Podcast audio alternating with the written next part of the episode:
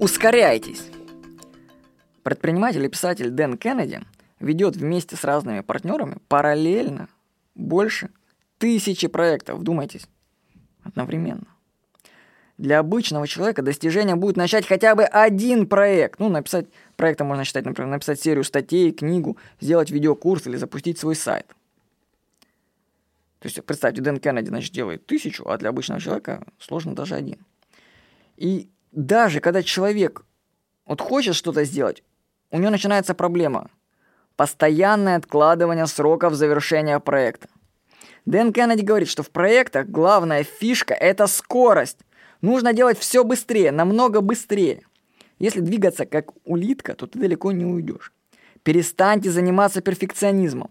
Нужно быстрее все делать и смотреть результат, а потом корректировать свои действия. Сократите сроки выполнения своих проектов как минимум в 10 раз. Ускоряйтесь. С вами был Владимир Никонов.